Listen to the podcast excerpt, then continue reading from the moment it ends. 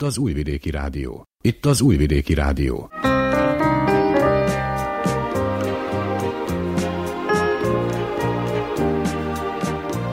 Egészségügyi mozaik. Nagy Emília köszönti az Újvidéki Rádió egészségügyi műsorának hallgatóit. Az egészségügyi mozaik első órájában az arcbőr tavaszi kezeléséről, annak ápolásáról szólunk, Gombos Kinga kozmetikust kérdezzük. A folytatásban a lábak és a talp egészségével foglalkozunk, ahogy egyre melegszik az idő, levetjük a csukott lábbeliket. Bordás László általános orvos ismerteti a körömgomba kezelését. Ezt követően Balog Gabriellával beszélgetünk, aki reflexzónás talpmasszázsal foglalkozik. Műsorunk második órájában elsőként az Emanci független produkciót hallhatják, majd a Lime Core lesz a téma. A felmelegedéssel ugyanis megjelentek a kullancsok is. Kerepes Zorán általános orvos nyilatkozik. Ennyi a kínálatból, ha felkeltettük érdeklődésüket, tartsanak velünk. Vukicsevics Mihályló zenei szerkesztő és Bozsidár Nikolics hangtechnikus nevében tartalmas időtöltést kívánok.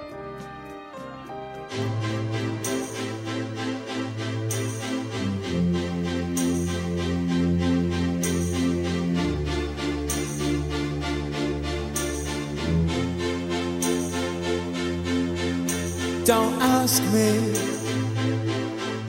what you know is true. Don't have to tell you I love your precious heart. I I was standing, you were there. Two worlds collided, and they could never tear us apart.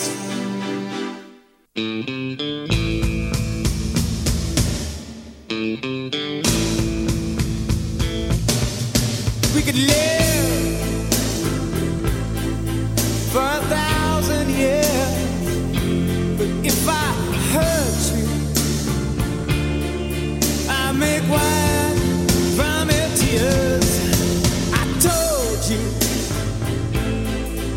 that we could fly, cause we all have wings. But some of us don't know why. I was standing, you were there. Two worlds collided, and they could never,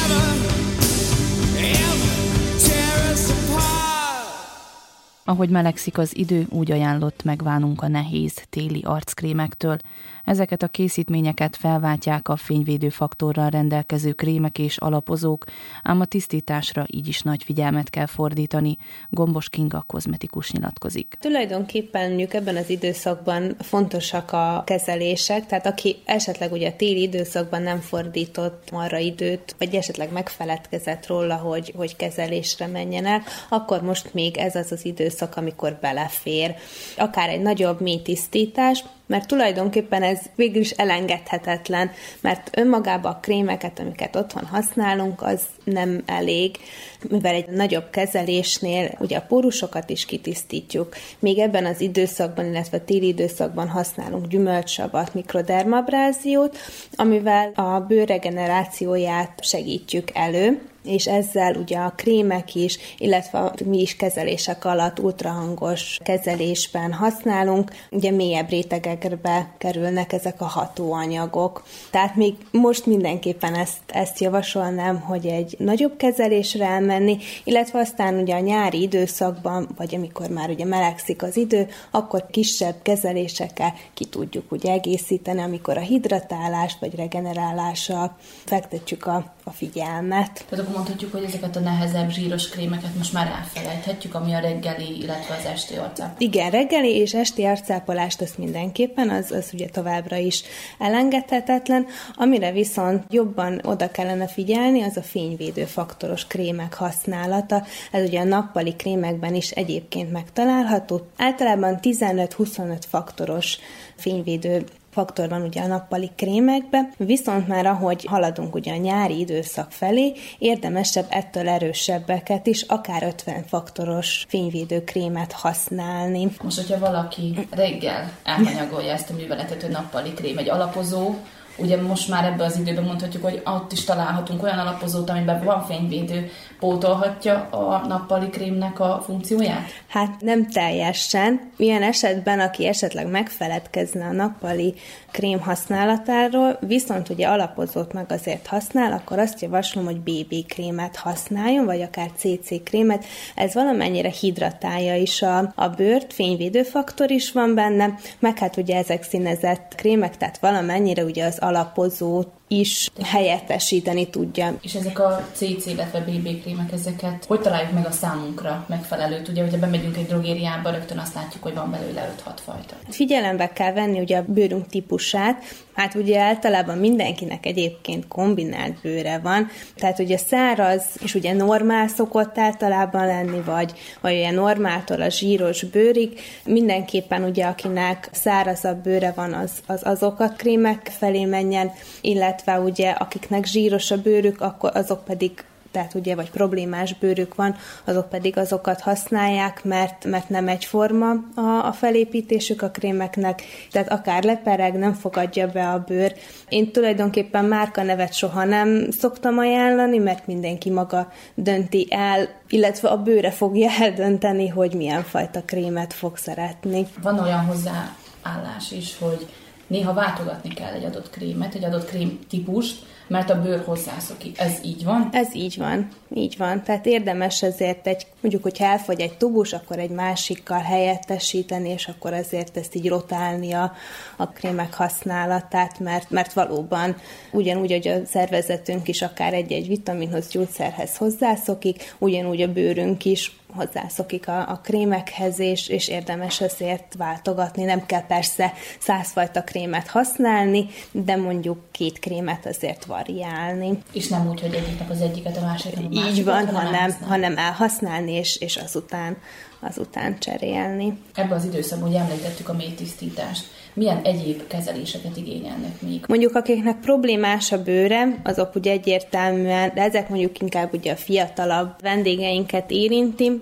tehát ezeket a, akár ugye aknés bőröket, pattanásos bőröknek a, a tisztítását, vagy akár mondjuk egy érettebb bőrnél akár lehet mondjuk egy kicsit a, a foltok eltüntetése, mondjuk az is még, még belefér, mert itt általában gyümölcsavat szoktunk használni, azzal valamennyire lehet halványítani, Természetesen százszerzalékosan nem tudjuk kozmetikai beavatkozással eltüntetni, ahhoz azért komolyabb kezelések kellenek, illetve akár egy ránctalanítást, itt is a gyümölcsavat, illetve a mikrodermabráziót tudjuk javasolni, itt is ugyanúgy ugye halványítást tudjuk elérni, eltüntetni természetesen mi nem tudjuk. Most említettük a fiatalok aknis bőrét, a pattanásokat, illetve a miteszereket mennyire ajánlott nyomkodni? Hát oda-haza sem ennyire.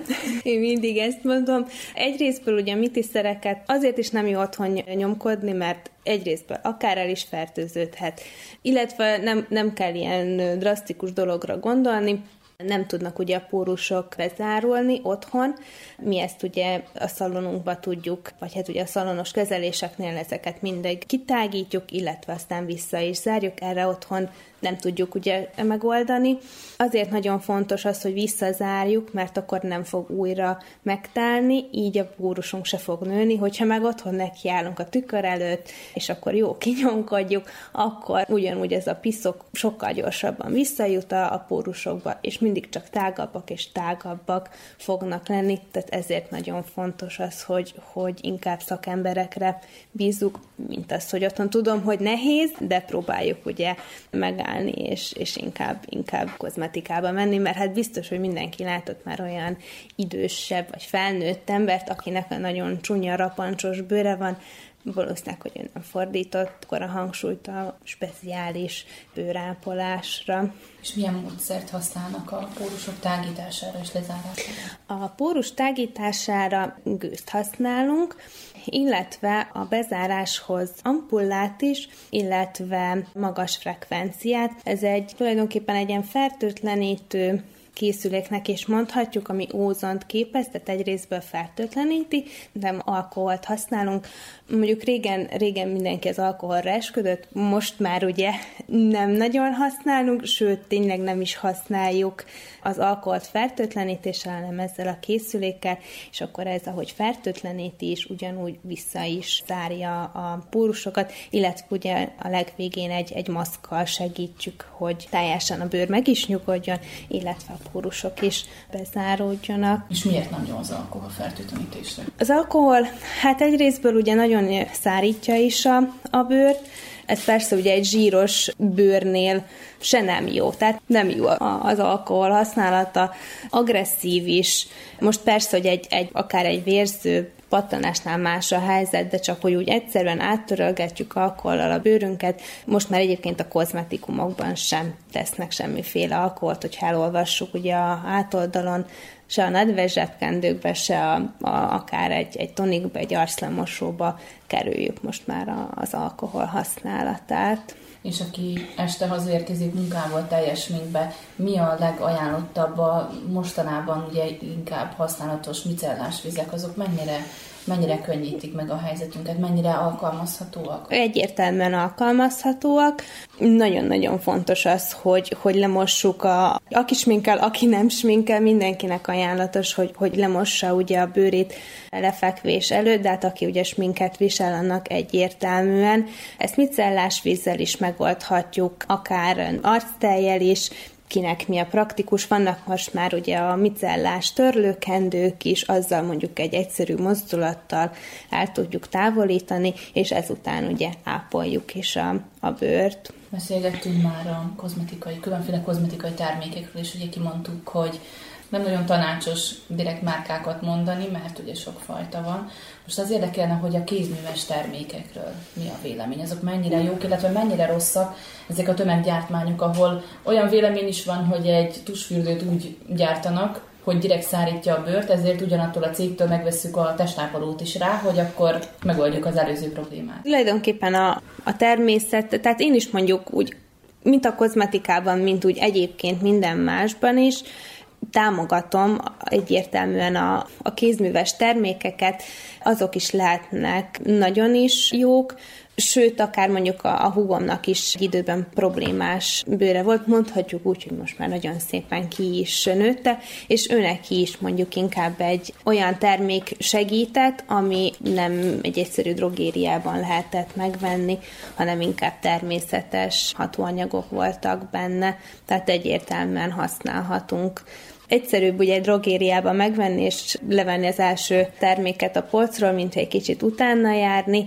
Mindkettő tulajdonképpen nagyon jó, csak hát egyértelműen mondjuk azért a, a természetes hatanyagokat valószínűleg, hogy ezért sokkal jobb használni. Most esetleg a szalomban használnak-e ilyen mondjuk szappanokat, például egy problémás bőrre egy aktív szenes szappant? Ilyesmit használnak, illetve a privát életben használnak? Használunk, tehát nekünk is vannak olyan termékek, amik, amiket olyan forgalmazóktól vásárlunk, amik természetes hatóanyagokat, illetve anyagokat használnak fel ugye a gyártásba, és én most már úgy, úgy gondolom, hogy egy, egyre inkább a, a nagyobb cégek is igyekeznek minél természetesebb vonalakat is követni. Annyi ezeknél mondjuk a probléma, hogy természetesen nem tudnak olyan hosszú ideig elállni, tehát mondjuk ezeket ugye inkább hűtőben kell tartani, mert ugye a, a tartósításuk se tud olyan érvényességű lenni, mint mondjuk egy hát inkább kemikáliákat tartalmazó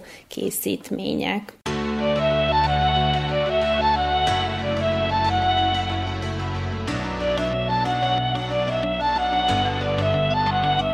Nézz az égre, mondd, hogy látod fejünk felett csillagzáton. Feküdj hanyat, egyszer élünk, erről többet nem beszélünk, nem beszélünk. Körbe-körbe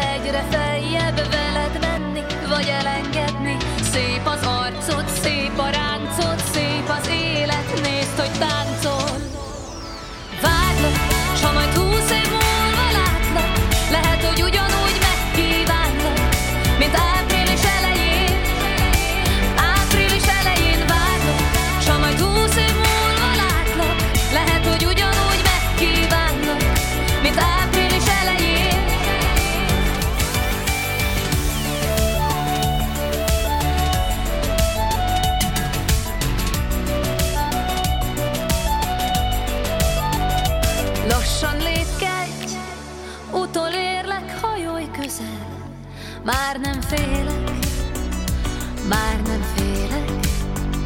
Kék szemedben én egyedül gyerek lelkem, veled serdül, veled serdül.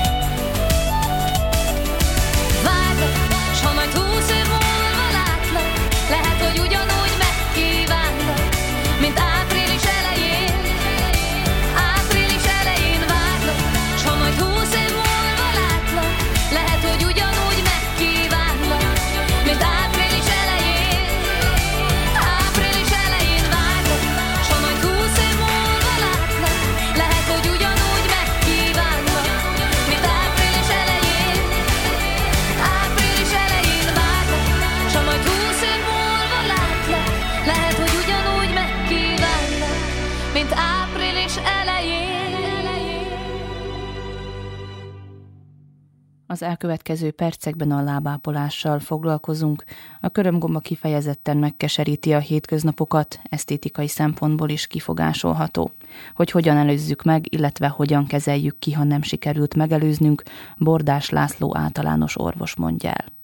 Minek köszönhető, hogy kialakul a körömgomba? Van-e esetleg valami adat arról, hogy mi a leggyakoribb ok, esetleg a fürdő vagy a kor hat erre? Körömgomba gyakorlatilag emberről emberre terjed, de hát ugye esetleg egy közös fürdő, közös zuhanyzó használata, ez elősegíti azt, hogy hát ne a családban, de közös törölköző használata, közös körömóló használata, ez előidézi azt, hogy a családban esetleg többen is megfertőződjenek, főleg a, az ilyen most divatos wellness fürdőkben a zuhanyozás és egyéb, hát ott azért csak össze lehet szedni, hogyha sikerül, hát nem feltétlenül, nem arról beszélek én, de azért aki hajlamos rá, mert bizonyos hajlam is van.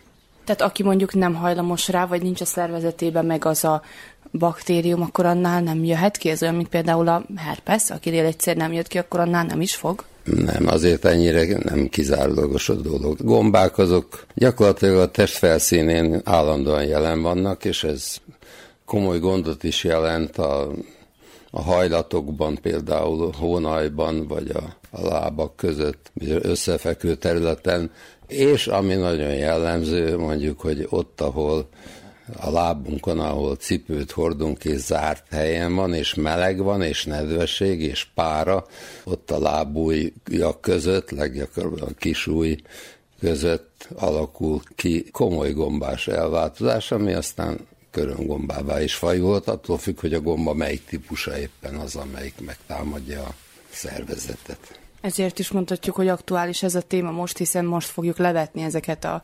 lábbeliket. Mikor kell elindulni az orvoshoz? Mik az első tünetek, hogy ez lábgomba is, nem csak egyszerű elszíneződés?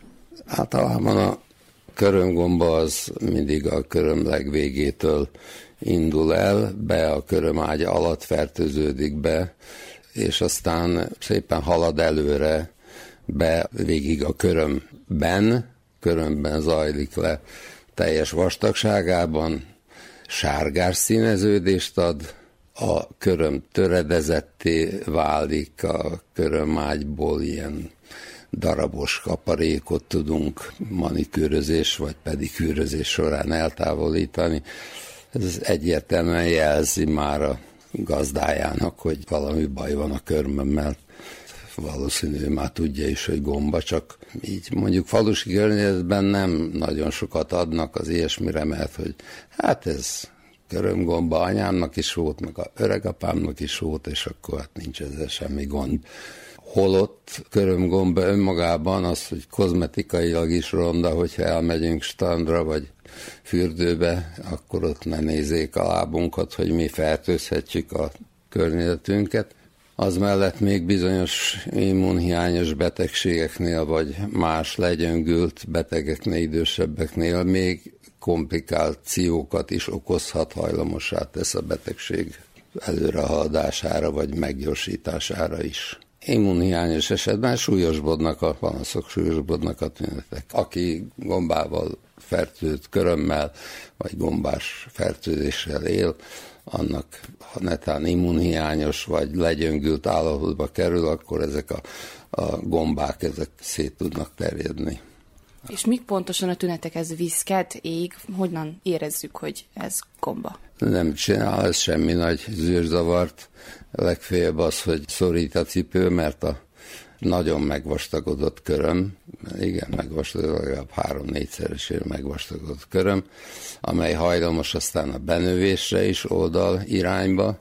Ez megnehezíti a hölgyeknél mondjuk a cipőviselését, fiatal embereknél a patika nevezetű torna cipő viselete, amely szinte már kötelezővé vált, egyik legnagyobb oka körömgomba vagy a körömbenövés kialakulásának. Lehet-e esetleg ezt megelőzni? Használtunk valami preventív eszközöket, ami, ami elmondhatjuk, hogy akkor tényleg nem valószínű, hogy nálunk kialakul. Ilyen mindenféle ecsetek, vagy amiket hirdetnek a televízióban, van -e erre szükség egyáltalán? Elsősorban a higiénia az, ami nagyon fontos, és a cipőviselet.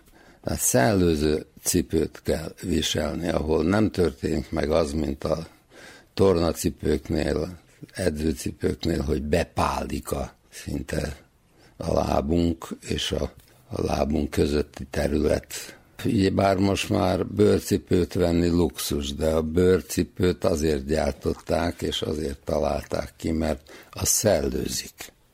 A mai műanyag, mondjuk úgy, hogy kínai tömegcikk, vagy akár más is, amely műanyagból készíti a lábait, és nagyon szorosan zárt, fűzős, magas tornacipőkben járnak a fiatalok. Hát ez, ezt valahogy, ezt a szokást kellene megszüntetni, és azzal másokat tennénk a körömgomba megelőzéséhez. Tudjuk most, hogy a mostani időkben van, aki 12 órát is dolgozik, akkor szinte teljesen elkerülhetetlen ez, amit mond, hiszen megvannak azok a hagyományos cipők, amit ilyen munkavédelmi cipők, amiket hordani kell, és ezek bizony nem bőrből készülnek. Most, hogyha utána hazaér az ember, és otthon mondjuk mezítláb van, akkor az még segíthet valamit? Először is fürödjön meg, mossa meg alaposan a lábát, és amit én szoktam mindig mondani, hogy tessék a lábújak között hajszárítóval megszárítani a lábújak közét, mert a gomba a nedvességet és a meleget szereti. Tehát amiben megszárítjuk a nem csak a hajunkat miután, hanem a hónaljunkat és az egyéb összefekvő területeket, akkor megelőzhetjük a gombás fertőzést ott is, ahol hát valóban ki vannak téve, hogy most munkavédelmi előírásoknak köszönhetően hát valóban gumicsizmát vagy egyebet kell viselni. Önnek hány ilyen betege van, és hogyan kezeli a körömgombát? Körömgombával van nehezen jönnek valahogy mondom, nem tekintik olyan különösebb betegségnek, hogy azért sorba kelljen állni egy orvosnál. Körömgomba kezelése az mindig attól függ, hogy mennyire előre haladott. Én nem akarok a bőrgyógyászokkal veszekedni és konfliktusba keveredni, de mivel a körömgomba kezelése és vannak kitűnő krémek és lakkok és egyebek, de hogyha valakinek a teljes kezelése nagyon sokáig tart, és emiatt abba is hagyják általában, mert két hónap után nem történik változás, abba hagyják, és ennyi. Ez pedig a körömgomba kezelése sokkal-sokkal több, néha 12 hónapot is igénybe vesz, hogy az meggyógyuljon. Éppen ezért ez a 12 hónap, ez, ez nagyon hosszúnak találom.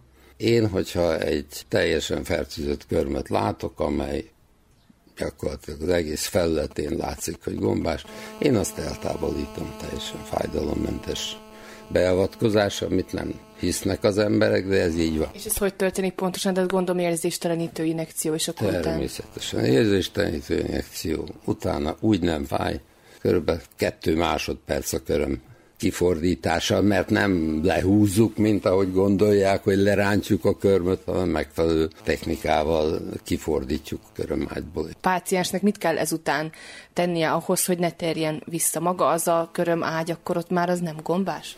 Mindenképpen az marad, úgyhogy először is meg kell várni még a, az körülbelül 5-6 napot vesz igénybe a kötözés során, hogy a sérült felület, amelyet eddig körön fedett, az behegesedjen, aztán az egy hét múlva kettő megkeményedik, lehet már cipőt viselni, de azt szoktam tanácsolni, hogy amint beszárad a seb, ott lent, ahol a köröm csíra van, oda le a bőrbe naponta kétszer megelőzésképpen, hogy egészséges köröm nőjön, hetekig, hónapokig állandóan reggel este kenjék egy ilyen széles spektrumú, széles hatáskörű gombölő krémmel, és akkor egészséges köröm nő. Tavaszra, mire a körömcipők előjönnek, a szandálok előjönnek, egészséges köröm bújik ki. Hát igaz, hogy fél évbe beletelik, mire egy köröm kinő, de hát mégis sokkal hamarabb megszabadul a beteg tőle körömgombától, mint hogyha hát különböző ecsetelőket, meg egyebet. Nemrég olvastam most, hogy mennyire, azt tudjuk, hogy mennyire divat a műkörömnek a viselése. Ezek a gélkörmök alatt nagyon gyakran fertőződik a körömágy gombával, hosszú-hosszú idő után, amikor eltávolítják azt a bizonyos műkörmet, akkor veszi észre a páciens, hogy hát neki az eredeti körme is beteg, úgyhogy ez sem, hát ez mindenkire bízom, hogy mit kockáztat és mit nem.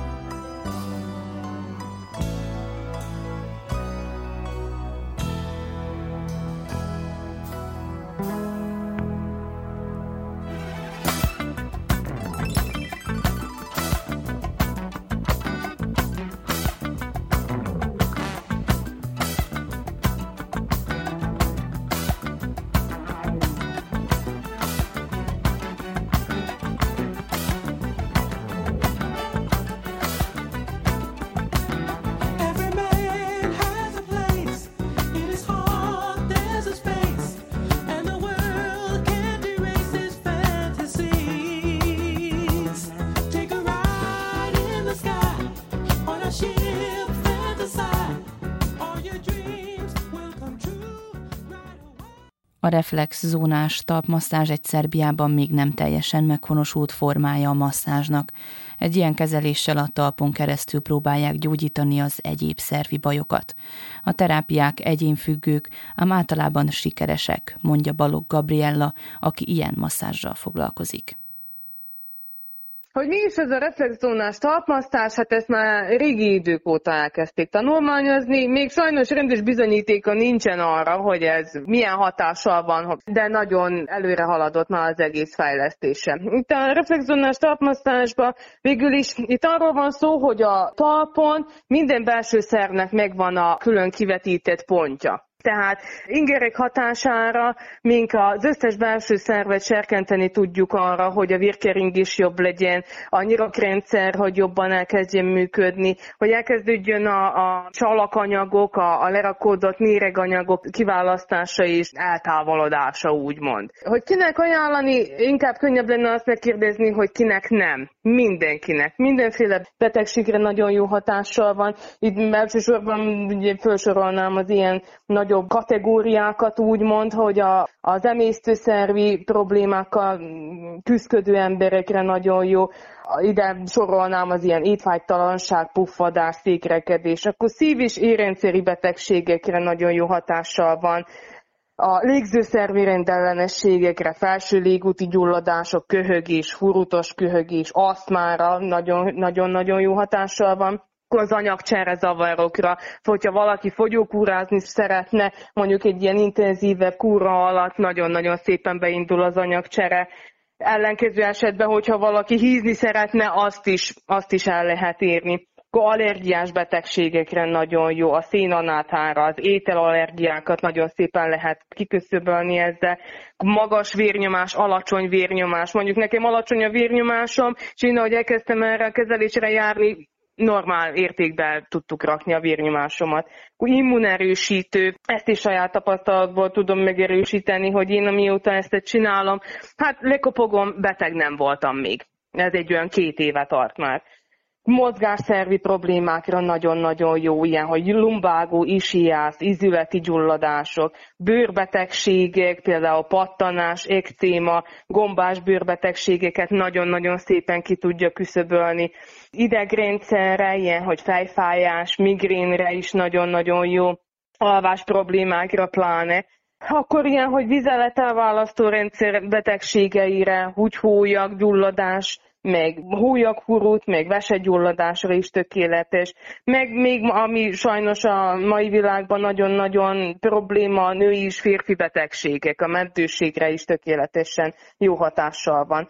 Az, hogy kinek nem ajánlanám, trombózisos betegeknek nem ajánlom, akinek van trombózis hajlama, mert ezzel úgymond a vérögöket mink el tudjuk indítani rossz felé, meg ilyen végstádiumú rákos betegeknél. A többi betegségre mindenre nagyon jó hatással van. Hogy sikerült ennek a tudását megszerezni? Hol sikerült képezned magad? Én először is én hallottam erről a reflexzónás talpmasszázsról, és én jártam egy idősebb nénikéhez Szabadkára, és ő kezdte masszírozni úgymond az én lábamat. És én nekem ez nagyon megtetszett, megéreztem is a jó hatását, és én kitaláltam, hogy hát én is meg szeretném ezt tanulni. És ő ajánlott egy tanár Szabadkán, privát ilyen iskolába jártam, három hónapos kurzot fejeztem be, államilag elismert diplomát kaptam, és így. Milyenek a visszajelzések a betegek részéről? Féltem attól, hogy majd nem fognak jönni az emberek, de egyre többen. Szóval van, aki úgy jött el hozzám, hogy ő ebben nem hisz, de ki akarja próbálni, vagy csak azért jöttem, mert szereti, hogyha megmasszírozzák a lábát, és én mindenkinek úgy ajánlom ezt, hogy ilyen kúraszerűen, hogy először három napig egymás után, utána hetente kétszer, egy két-három hétig, és utána lehet hetente egyszer, majd havi egyszer. Na most ez mind attól függ, hogy kinek a pénztárcája hogy engedi meg. Valaki végigcsinálta a kúrát, és folyamatosan, hiába mondom neki, hogy elég havonta egyszer, ő jön hetente, mert neki ez annyira jól esik. De van olyan, aki mondjuk eljött egyszer, ő neki ez fájt, és ő többet nem jön. De azt kell, hogy mondjam, hogy pozitív a, a visszajelzés. Igen, itt a fájdalomra is ugye kitérhetünk, tehát itt ahhoz, hogy hasson, a, fájnia kell, tehát itt nem az van, mint, a, mint az egyéb relaxáló masszázsoknál, tehát itt muszáj erővel csinálni. Így van, így van. Ez mondjuk nem egy olyan kényeztető relaxmasszázs, ez fáj ez fájdalmas, mert ott, ahol mondjuk a belső szerveknél probléma van, ahol le van lerakodva a talpon, mondjuk azok a salakanyagok, a, a húcsav, ott nagy csomó van. És nekem azt a, nagy csomókat ki kell, hogy masszírozzam, fel kell, hogy lazítsam. Ehhez ugye erő kell, ez nem egy kellemes érzés nem egy kellemes érzés, de az az érdekes, hogy amikor befejezem a masszást, sokkal könnyebb az embernek. Az csak addig fáj, amíg én nyomom, úgymond, amíg én stimulálom azokat a reflexpontokat. Utána már nem fáj. És ahogy átűnnek azok a csomók, ahogy kezdenek felszívódni, utána már átmegy ez az egész masszázs egy kellemes masszázsba. És mennyire lehet meghatározni mondjuk, hogy egyes betegségekre mekkora, illetve hogy hányszor kell jelentkezni, tehát hány kezelés? Hát ez az egész szervezettől függ, hogy ki mennyire reagál. Van, aki nagyon-nagyon gyorsan reagál a kezelésre, valaki lassabban. Mondjuk én például az én családomat tudom felhozni, hogy anyukám, ő nagyon-nagyon gyorsan reagált. Ő neki mondjuk három nap végig csináltam egymás után, utána elég volt hetente egyszer, mert annyira eltűntek már a csomók. De mondjuk van olyan eset, akinél hát elég sokáig kell a heti két alkalom. És visszatérhetnek ezek a problémák, hogyha egyszer ilyen masszázsal kikezeltük? Hát, hogyha folyamatosan van kezelve, akkor nem. Akkor nem. A folyamatos alatt azt értem, hogyha végigcsinálunk egy ilyen kúrát, és akkor marad az a havonta egyszer, akkor úgymond a szervezet már rendben van rakva, be van indítva az az öngyógyító folyamat, és utána az a havi egyszeri alkalom, az úgymond egy kicsit még, még rásegít, és, és utána már a szervezet saját maga úgymond öngyógyít. Mondjuk el akkor a folyamatot magát, hogy hogy indul a masszás, pontosan honnan a talpon, és körülbelül mennyi időt vesz igénybe. Hát egy masszázs nem szabad túl sokáig masszírozni, szóval két lábra ilyen 45-60 percet szabad rászánni. Először is a bal lábbal kell kezdeni, mert ugye a láb az a tükörképe a belső szervezetnek, és ugye a bal felén van a szív, a szívvel kell kezdeni, hogy fellazuljon ott a szívizmok meg minden, és a bal láb az az első. És először is ugye az idegrendszert azt kell stimulálni, hogy, hogy ne legyen görcsbe az ember, hogy azok a, az idegrendszeri izmok ellazuljanak, Utána térjünk át a vesére, az ilyen tisztító szervekre, hogy beinduljon a maga a tisztítás, hogy azok a sallakanyagok elkezdjenek kiürülni a szervezetből, és utána úgy folyamatosan jön a, a fejrész, úgymond, a színuszok, a szem, a fogak, a, a pajzsmirigy, akkor utána áttérünk a végtagokra, a kezek, lábakra, derék, jön utána, és folyamatosan, szóval nem az van, hogy egy, egyfolytában csak egy pontot masszírozok, hanem felváltva. Tízszer átmegyek a derékponton, akkor megyek a vesére, hogy ugye elkezdődjön az a tisztulás. Utána megint átmegyek a lábakra, akkor megint a vese. Megint akkor a, mondjuk a hipofízis, megint a vese. És így serkentjük az emberi szervezetet, hogy, hogy beinduljon a tisztulás. És amikor befejeztem a bal lábat, akkor utána jön a jobb láb, és ugyanezeken a pontokon végigmegyek. Ugye annyira hozzá vagyunk szokva már ahhoz, hogy minden betegségre szedjük be marék számú gyógyszereket.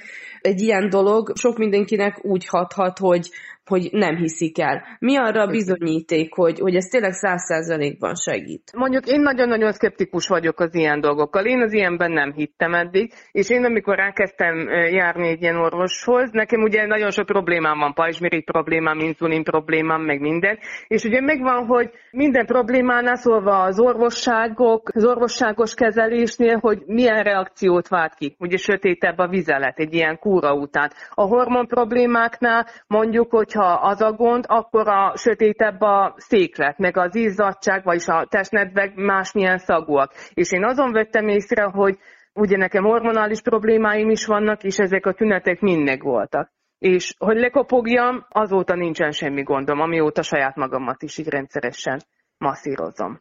Szóval ez az egész reflexzónás talpmasszázs ártani nem árt, ezzel csak jót lehet. Most az egy dolog, hogy ezzel nem lehet meggyógyítani az embert, vagy kigyógyítani egyes betegségekből, mert megmarad az a betegség, csak mondjuk lehet, hogy egy kis korrigálása, étrendkorrigálása az orvosság is elhagyható. Tehát ez mondhatni állapotjavítás? Igen.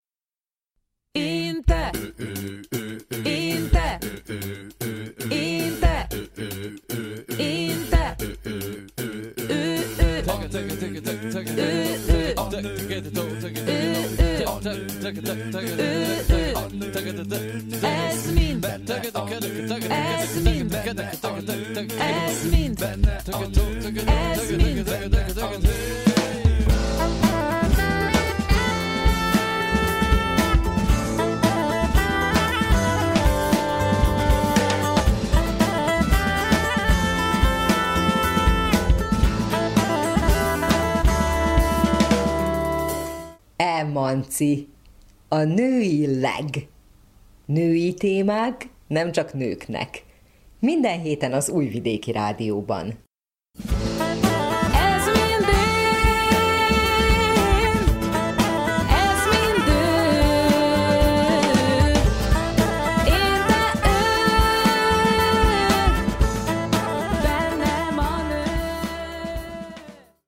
Szép napot kívánok! Raffai Ágnes köszönti az Újvidéki Rádió minden kedves hallgatóját.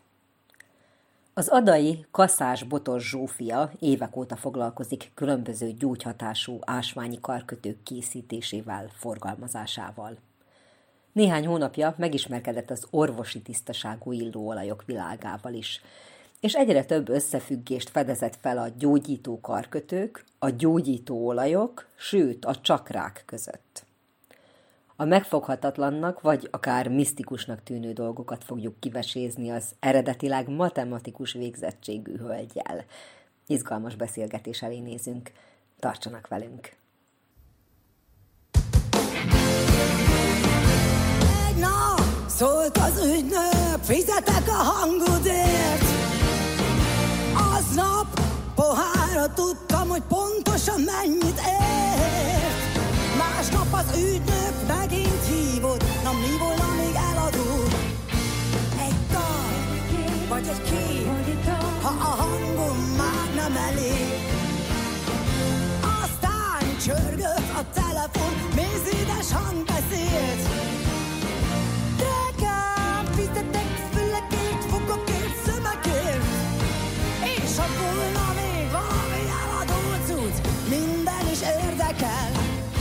Na de nincs az a pénz, de látom, hogy mennyit is érsz.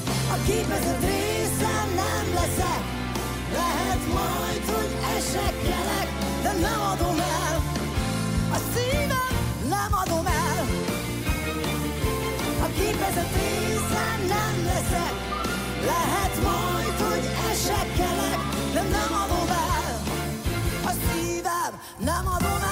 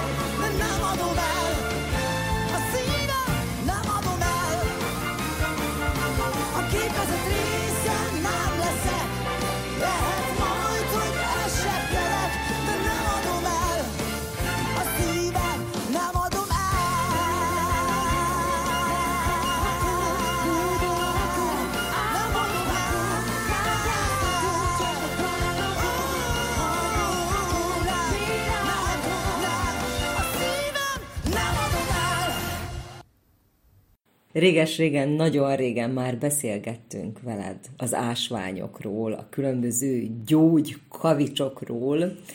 Egyre több helyen látom azt, hogy egyre többen foglalkoznak a különböző gyógyító olajokkal. Hát szeretném, hogyha ezt a két dolgot kapcsolnánk össze, nálad, benned, illetve a környezetedben hogyan talált egymásra ez a két dolog.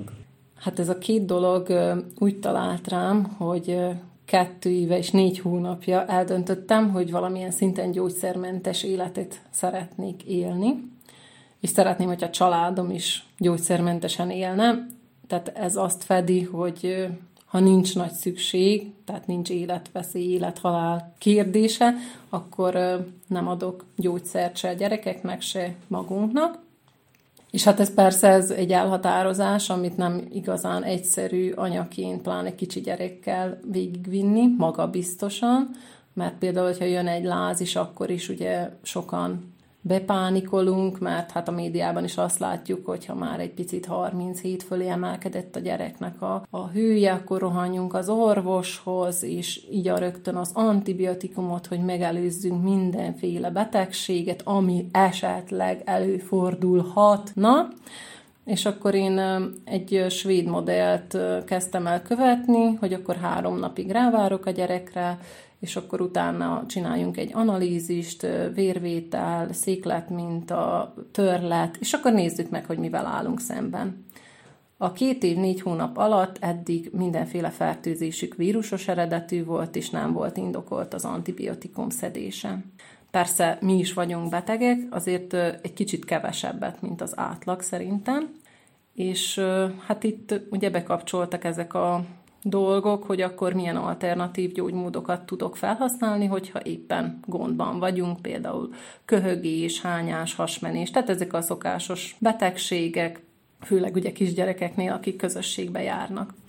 És hát először is szerettem volna beszerezni egy diffúzort, és így találtam legis legelőször rá az illóolajokra, mert amiket a, a háztartási boltokban vettem párásítókat, párologtatókat, diffúzorokat, azok mind vagy nagyon gyorsan tönkrementek, vagy pedig bepenészettek, vagy mindenféle lerakódások keletkeztek bennük, és akkor vettem egy olyan diffúzort, amit egy illóolajgyártó cég árult, Hát elkezdtem használni az olajakat, és akkor hallottam róla, hogy hát ezeknek vannak különböző hatásai. Persze az én életemben akkor már az ünőke az, az dübörgött, tehát ez körülbelül kicsit több mint két éve volt ez az illóolajokkal való találkozás, és hát belsőleg nem fogyasztható illóolajokat használtam akkoriban, és a tavaly nyáron egy nagyon kedves barátnőm, ő hívta fel a figyelmemet, hogy ha szeretem az illóolajokat, akkor tud egy olyan márkát, amit biztosan imádni fogok, ami már belsőleg is használható.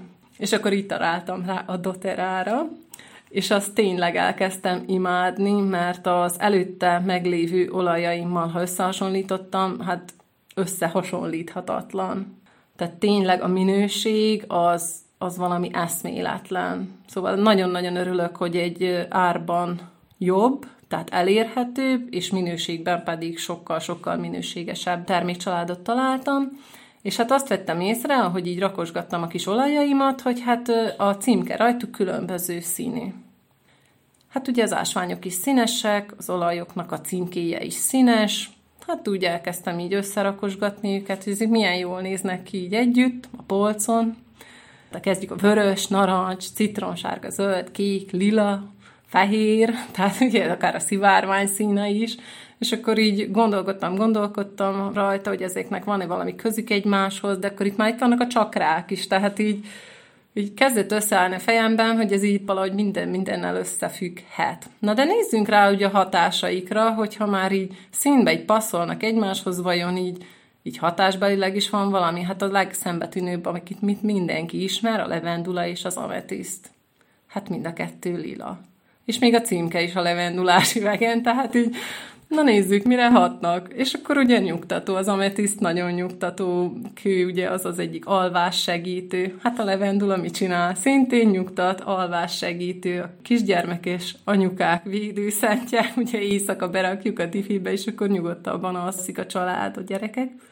És miután ezt így felfedeztem, akkor elkezdtem egy ilyen táblázatokat rajzolni magamnak, és hát még az interneten is találtam valamiféle segédanyagokat, amik ezzel foglalkoznak, és így összeállt valamilyen szinten így az én életemben is ez a ásvány és illóolaj dolog, és ezen felül arra is rájöttem, meg hát olvastam is utána, hogy az olajok hatása felerősödik az ásványok által adott életenergiával, és így készítettem olyan karkötőket, amik lávakővel vannak, mivel a lávakő az egy megszilárdult láva, ugye, vulkanikus, és ilyen különböző kis pórusok vannak benne, amiben meg tudnak ragadni az illóolajok, hogyha bekenjük vele, vagy úgy rácsöppentjük is szétdörzsöljük.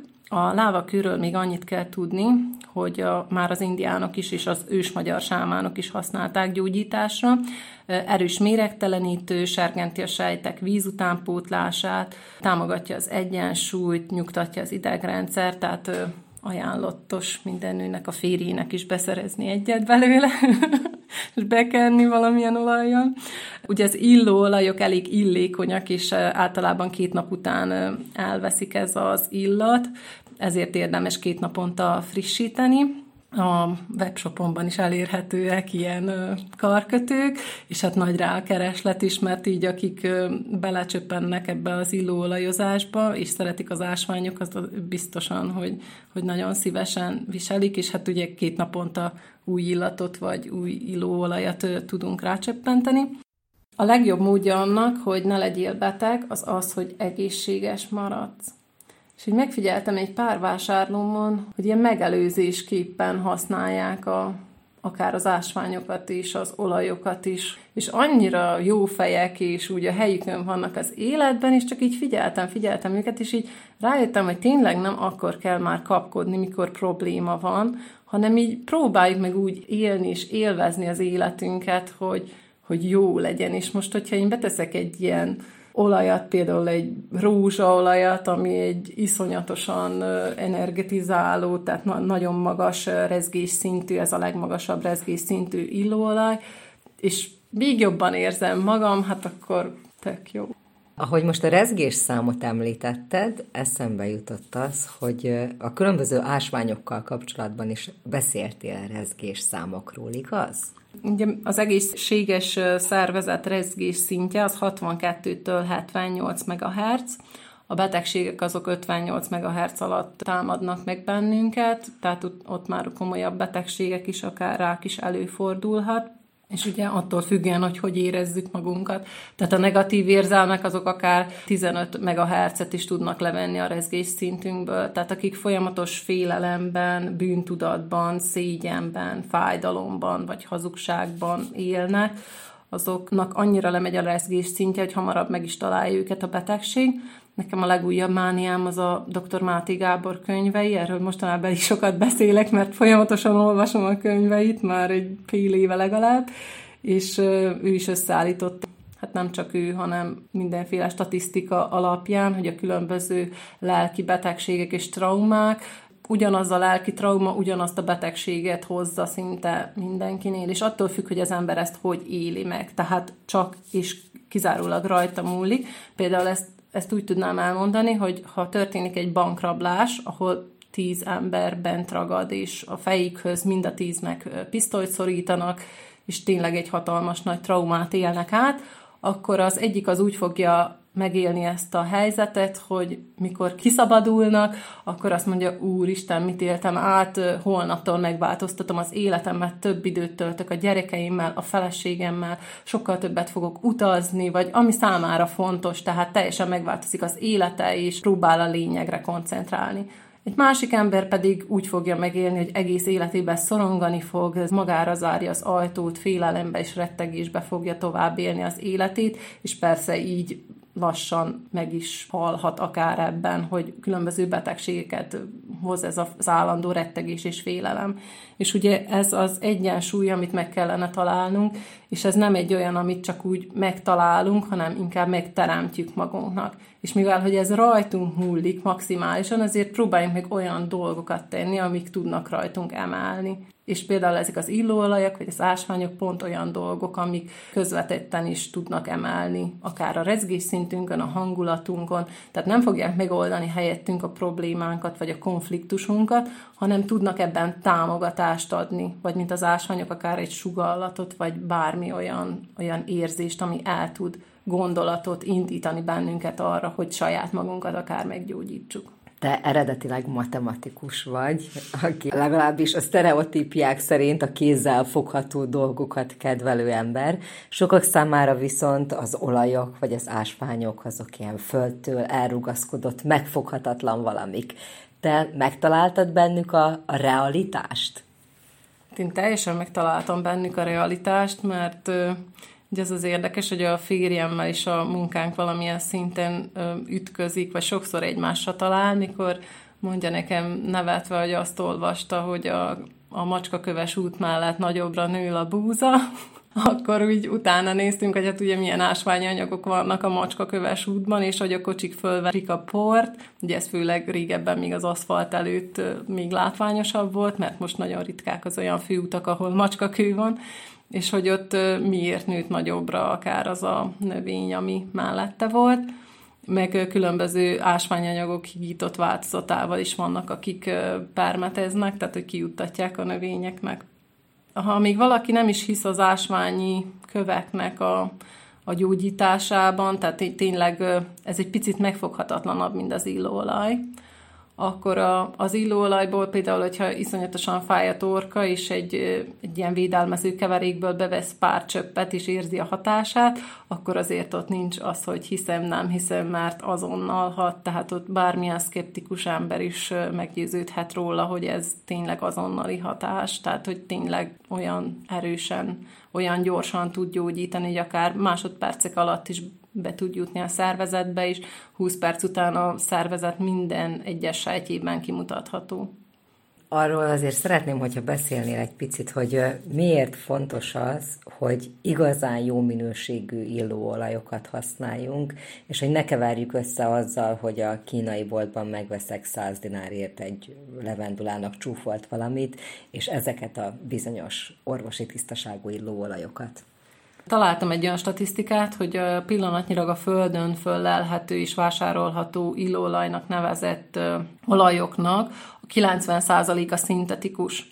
Tehát, hogy soha az életében nem látott növényt max a címkéjén, hogyha rányomtatják akkor, hogyha jól járunk, az a maradék 10%, ha jól járunk, akkor higított olajat veszünk, hogy valamilyen bázisolajba legyen az kókuszolaj, lenmag, vagy argánolaj, bármilyen tiszta olajba, van egy 2-3-4 csöpp illóolaj, az akkor nagyon jól járunk, ha már ilyet veszünk valamennyiért, és akkor az az 1 százalék, tehát 9 százalék ez, ugye 90 volt a szintetikus, és az az 1 százalék az, ami valóban tényleg 100 százalékos tisztaságú illóolaj, és nagyon fontos, hogy olyan embertől vásároljuk ezeket az olajokat, aki maga tisztában van a használatukkal, mert azért oda kell figyelni itt is a mennyiségre.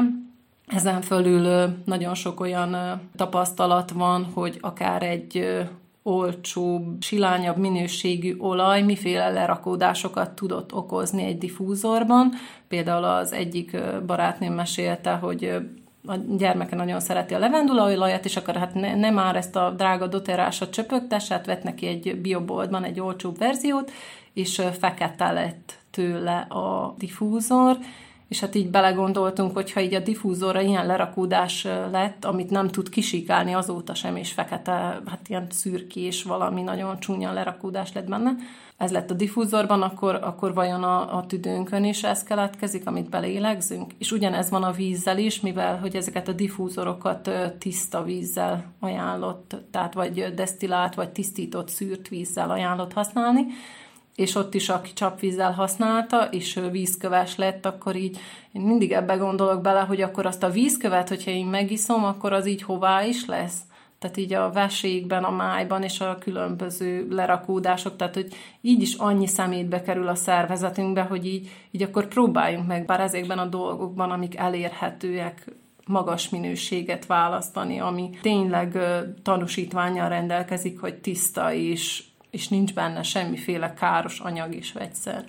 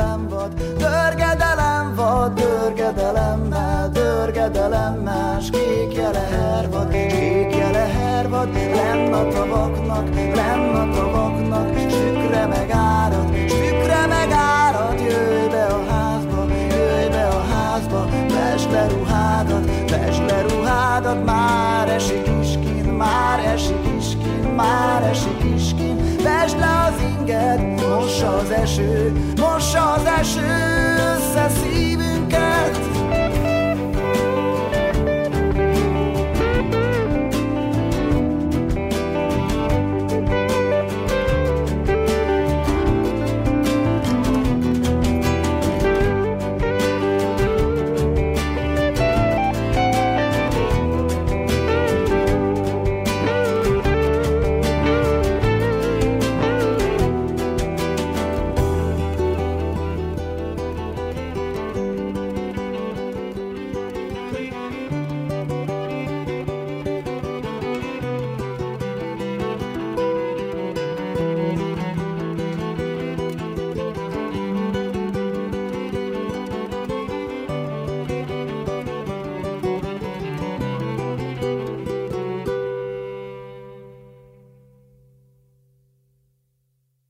különböző kombinációk, különböző variációk teremthetőek, gondolom, az olajok és az ásványok segítségével. Hát itt most rámennék akkor így csakrák szerint, hogyha szeretnél hallani pár példát. Kezdjük lentről, a gyökér csakrától, ugye aminek a színe a vörös. Hát akkor ehhez a vörös ásványokat tudjuk kapcsolni, akár vörös jászbis, vagy a gránát, és hát, hogyha nézzük a, az illóolajokat, hogy melyikek azok, amik a gyökér csakrához tartoznak, azok például a rózsa, a pacsuli, a vetiver, vagy a kakukkfű, és ezek azok az olajok és ásványok is, amik szilárdítanak, erősítenek, egyensúlyba hoznak, energiát adnak. Ugye a gyökér csakrának a kulcsszava az a létezem, az ellenszava pedig a félelem. Tehát, hogyha félünk, félelembe, rettegésbe élünk állandóan, akkor a gyökércsakránk sérül. És ugye, hogyha már nincs gyökerünk, akkor a többi fölfelé sincs rendben. Tehát ez nagyon-nagyon fontos, hogyha ha félelemben élünk, akkor ezt próbáljuk meg valahogy oldani. Akkor a következő csakra az a, hát többféle neve is van, ugye hasi csakra, vagy szakrális csakra, szex csakra, ki hogy hívja, ugye ez az érzék és az erotikus, tehát akár a szexualitás megélése. Itt ez az érzem, ez a kulcsszava, és az ellenszava pedig a bűntudat. Ennek a csakrának a kövei, ugye a színe a narancsárga, és a karneol van főleg hozzárendelve, vagy napkő, tigriszem, tehát amik még ilyen narancsárgás, bézses, barnás színek. És az olajai pedig a szantálfa, gyömbér, majaranna, vadnarancs, és itt kihangsúlyoznám motivated, amit nagyon-nagyon-nagyon szeretek, ez egy kenhető olaj, ez egy kombináció, és nagyon-nagyon jól tud motiválni, akár így munka előtt, vagy induláskor, vagy reggel, amikor fölkelünk, ez egy nagyon kellemes illat. Akkor a napfonat csakra a következő, ami a citromsárga, és a citrina köve, valamint a sárga topáz. Ez egy védelmező és kiegyensúlyozó, tisztító szava ennek a csakrának a teszem, és az ellenszava a szégyen és a hozzá kapcsolódó olajak pedig az édeskömény, a citrom, bazsalikom, tehát itt is látható, hogy például a citrom is ugye citromsárga, a citrin is gyönyörű citromsárga cikrázó színe van, tehát itt is teljesen egybefonódnak ezek a dolgok, és ugye mind a kettő jóságot, bőséget, fényt hoz az életünkbe. A középső csakra, ugye a a három-háromat elválasztó, az a szívcsakra, a szeretlek az a szava, és a fájdalom az ellenszava. A szívcsakrához általában a, rózsaszín és a zöld köveket szoktuk párosítani, de ugye a szívcsakrának a zöld a színe, de azért a rózsaszín is, tehát több helyen találkoztam rózsaszínnel is, és így az aventurin, a rózsakvarc, az amazonit neki a kövei, és a, a hozzárendelhető olajak pedig a geránium, az ilangilang, a rózsa. Ugye az ilangilang is egy annyira virágos illat, tehát ezek ugye mind virágok, amik hozzá kapcsolhatóak, mert a virágokról úgy mindenkinek valahogy ugye szerelem, meg szeretet, megosztás, tehát mit adunk, hogyha valakit szeretünk, tehát virágot szoktunk akár vinni. A következő az a torokcsakra, melynek a színe a kék, és Ugye a torok csakra az főleg a beszédhez kapcsolódik, ezért a szava a mondom, és az ellenszava a hazugság. Ugye az önkifejezés az, amit uh, itt tudunk támogatni, akár akvamarin, szodalit vagy kalcedon segítségével, tehát ezek a hozzárendelhető ásványok, és az olajok közül a teafa, az eukaliptusz és a koriander, ami, ami hozzá tartozik az a fontos, hogy elengedjünk minden szégyent vagy hazugságot, ami akadályoz abban, hogy az igazságunkat ki tudjuk fejezni. A következő, a hatodik, az a harmadik szem csakrája, és ennek a szava a látom, és az ellenszava az illúzió. Tehát, hogy megengedem magamnak azt, hogy a valóságot olyannak lássam, amilyen, és ne pedig olyannak, amit mögé képzelek, mert ugye itt sérül a legtöbb ember, hogy olyan elvárásaink vannak a társadalommal, vagy a, akár a kapcsolatainkkal szemben, amik nem is a valóságot tükrözik, hanem egy illúziót, egy olyan dolgot, amit nem tud senki beteljesíteni, mert csak ez egy tévképzet, és akkor ebben betegszenek meg sokan, hogy olyan dolgot várnak el, ami nem is létezik. Tehát ezt én kiemelném, hogy ez egy nagyon fontos csakra, amivel foglalkoznunk kell. És a, a hozzárendelhető kövek. Itt a szakirodalom nem túl egységes, mert van, aki már ide a lilákat sorolja, van, aki még a nagyon-nagyon sötét, ilyen tintakékeket, tehát ez egy, nevezhetnénk inkább egy átmenetnek, hogy mint a szivárványnál is, hogy nem csak egy szín van benne, hanem még az előzőből egy kicsi, és már a következőből is egy kicsi, de itt akkor emeljük ki akár a lápiszlazulit, ami ugye a Egyiptomban is a fáraóknál is már egy nagyon sokat megjelent kő. Hozzárendelt illóolajok az erdei fenyő, rozmarin, szalmagyopár és levendula. És az utolsó a koronacsakra, aminek a szava az értem, és az ellenszava a kötődés. Tehát itt a kötődést, mint negatív formáját, tehát az inkább az ilyen erőszakos és elengedhetetlen kötődés, mikor olyan szinten ragaszkodik valaki, akár ahhoz, hogy ne bocsásson meg, vagy az ilyen negatív dolgok.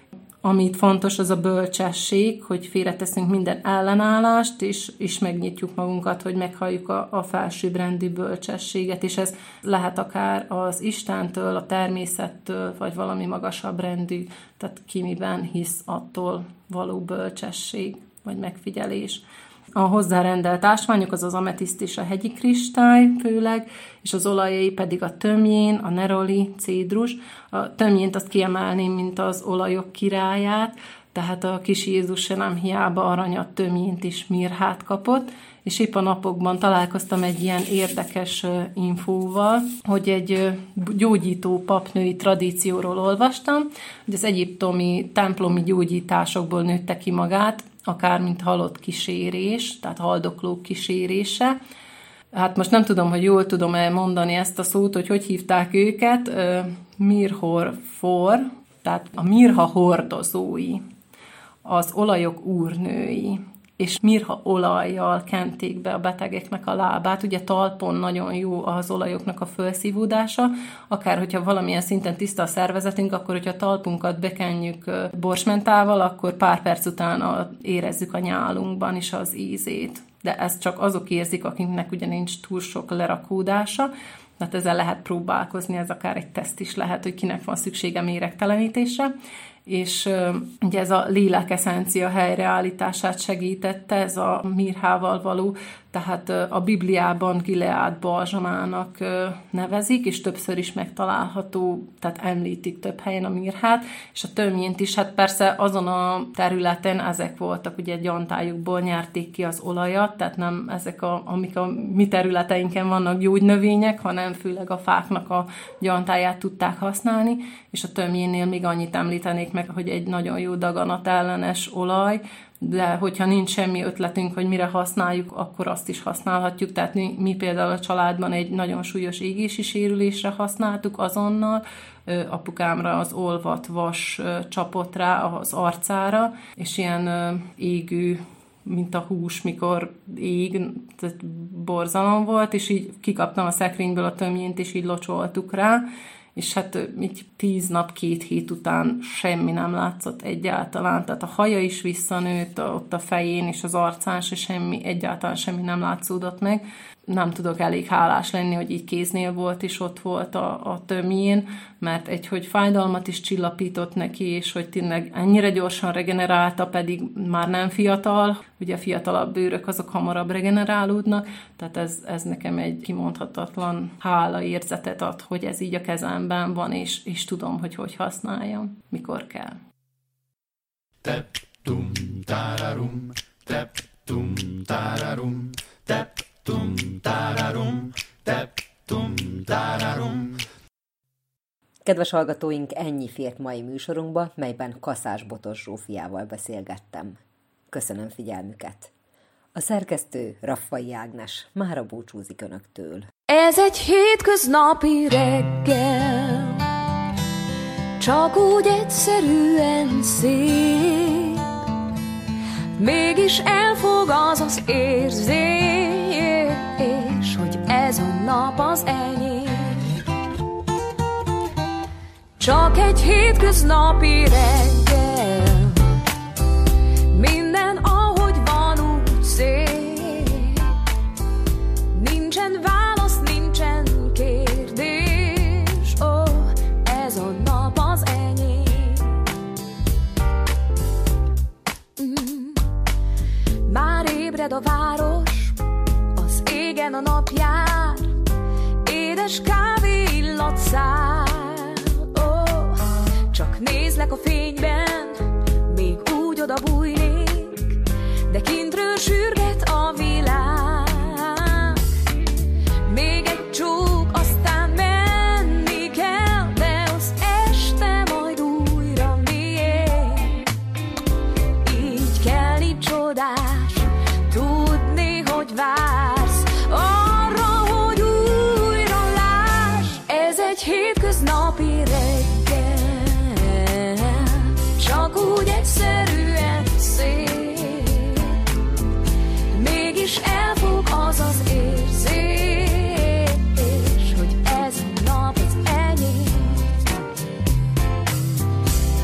Csak egy hétköznapi reggel,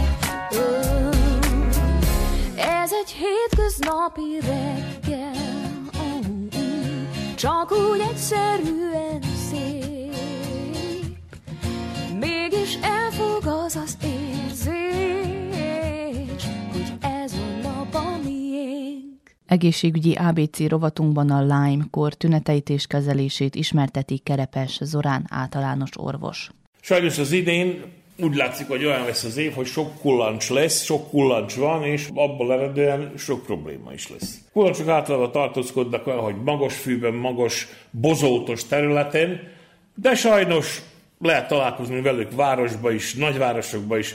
Például van egy ismerősöm, akinek a kullancsa például hátára jött a nyakába, esett újvidék központja, vagy fáról, de lehet találkozni vele az udvarba is. Legtöbbször kiránduláson tudja az ember úgy mondja összeszedni a kullancsot, nem figyel oda, heverészünk a füvön, heverészünk a takarókon, a füvön, bemegyünk a bozóba, és ott legkönnyebb összeszedni kullancsot. Legtöbb kullancs, hál' Istennek, nincs fertőzve. De az a ugye nagy fontos kérdés, amiről mindenki szeretne tudni, az a lánykor és a kullancs hordozó agy és agyvelő gyulladás vírust, illetve abból kifolyólag agy és agyvelő gyulladást vírus okozta, amit a kullancs hordoz. Nálunk érdekes mondjuk, én nem találkoztam mondjuk 30 év alatt, hál' Istennek ezen a területen ilyen dologgal, hogy agyhárt és agyvelő gyulladás, de bizony a lánykór, ha nem is olyan gyakran fordul elő, van.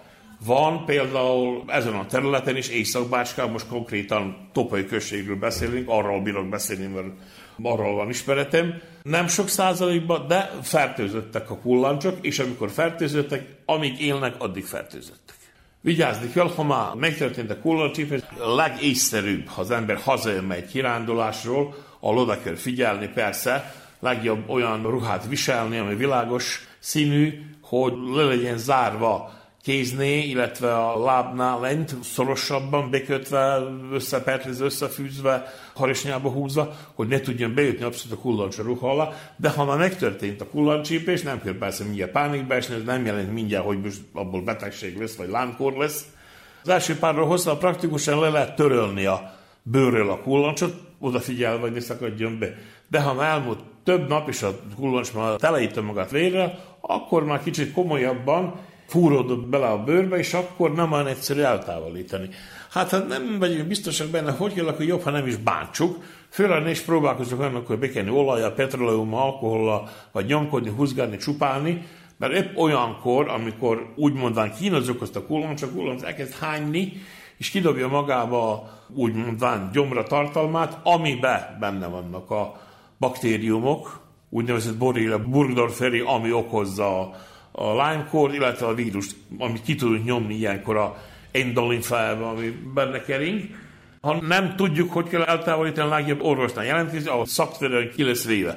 Manapság lehet kapni praktikusan nagyon sok helyi gyógyszertárakban is speciális csipeszeket műanyagból, fényből, akármiből, amivel meg lehet kellőképpen fogni ezt a kullancsot. Ha valaki csak kihúz a kullancsot, ott fejénél fogva, valaki azt mondja, hogy úgy kell tekerni az óramutatóval kontrába, hogy az kifúródjon a bőrből. Igazából nem tudom, melyik technika jobb. Én mindig szoktam kicsit visszatekerni.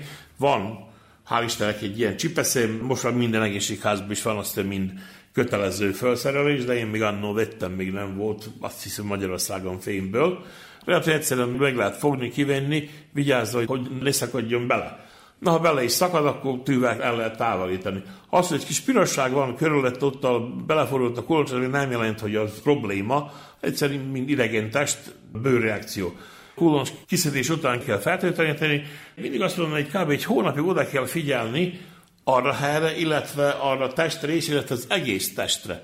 És ha jelentkezik akármilyen furcsa kiütés, főleg olyan nagy szigetekbe, ott, ahol mondjuk rá kanyargós a széle, közepe már világos, a széle még pirosabb, habár én nagyon sokszor láttam el, hogy egyformán kisebb, nagyobb piros pecsétek voltak a bőrön, az gyanút kelthet arra, hogy lime ról van szó, illetve a második fázisról, mikor kezd terjedni a vérbe a borélia, akkor okvetlen jelentkezni az orvosnál, és megfelelő terápiába Igaz, hogy hosszan tartó, igaz, hogy türelmesnek kell lenni, de abszolút százszázalékig ki lehet gyógyítani. A nem gyógyított borreliózis, illetve Lyme-kor tud hetekkel, hónapokkal, sőt évekkel utána is okozni komoly problémákat csuklónunk, kötőszöveteken, szíven, agyon, úgy, hogy komolyan muszáj venni ezt a betegséget. Mondom, gyógyítható, relatív hosszan tart, türelem kell hozzá, de ki lehet gyógyítani. Agyhártya, agyvelő gyulladása csak annyit, hogy akármilyen ha tudunk kullancsípésről, nem beszélünk Lyme-korról mondjuk rá, de jelentkezik a láz, fejfájás, hidegrázás, hányás, nyakmerevedés mondjuk rá, hangos hang, fény, iszony, erős fejfájás hányásra kísérve, okvetlen jelentkezni orvosnál, és diagnosztizálni kell, nehogy agyhárt, illetve agyvelő gyulladásra szól, ami elég komoly betegség. Lyme borreliózis, illetve Lyme kór gyógyított antibiotikumokkal, agyvelő agyhártya gyulladás ellen még van megfelelő oltószer, illetve vakcina. Ha így jó tudom, nálunk nincs szervénygyártmányi vagy behozatali, ha jó tudom, de nagyon sokan megveszik és fölveszik Magyarországon az oltást is. De én mondom, igazából nem találkoztam. Lánykorra találkoztam, nem is egyel. Praxisom alatt eddig mindenki ki lett gyógyítva. Szerencsére agyhártya, agyvelő gyulladása nem, és remélem, hogy nem is fogok. Kedves hallgatóink, örök az Újvidéki Rádió egészségügyi műsorát hallották, amelynek első órájában az arcbőr tavaszi kezeléséről, annak ápolásáról szóltunk, Gombos Kinga kozmetikust kérdeztük. A folytatásban a lábak és a talp egészségével foglalkoztunk, ahogy egyre melegszik az idő, levetjük a csukott lábbeliket. Bordás László általános orvos ismertette a körömgomba kezelését – ezt követően Balog Gabriellával beszélgettünk, aki reflexzónás talpmasszázsal foglalkozik. Műsorunk második órájában elsőként az Emanci független produkciót hallhatták, majd a Limekor volt a téma.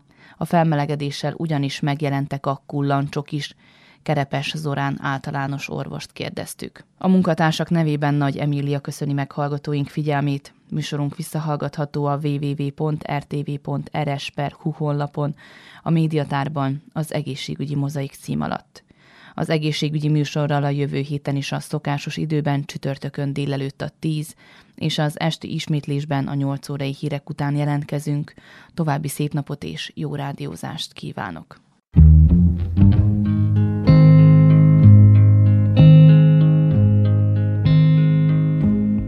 I found a love for me. Well, darling, just dive right in and follow my lead. Well, I found a girl, beautiful and sweet. Well, I never knew you were the someone waiting for me. Just kids when we fell in love, not knowing what it was. I will not give you up this time. Oh, darling, just kiss me slow. Your heart is all I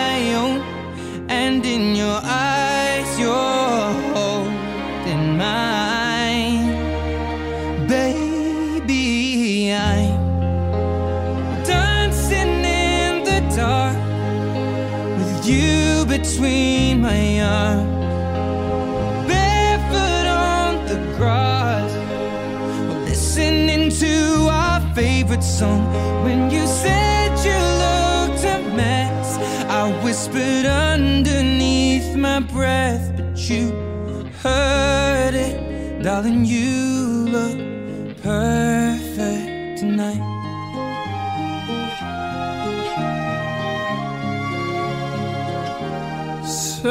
Mia donna, la forza delle onde del mare. Cogli i miei sogni, i miei segreti, molto di più. Spero che un giorno l'amore che ci ha accompagnato diventi casa, la mia famiglia diventi noi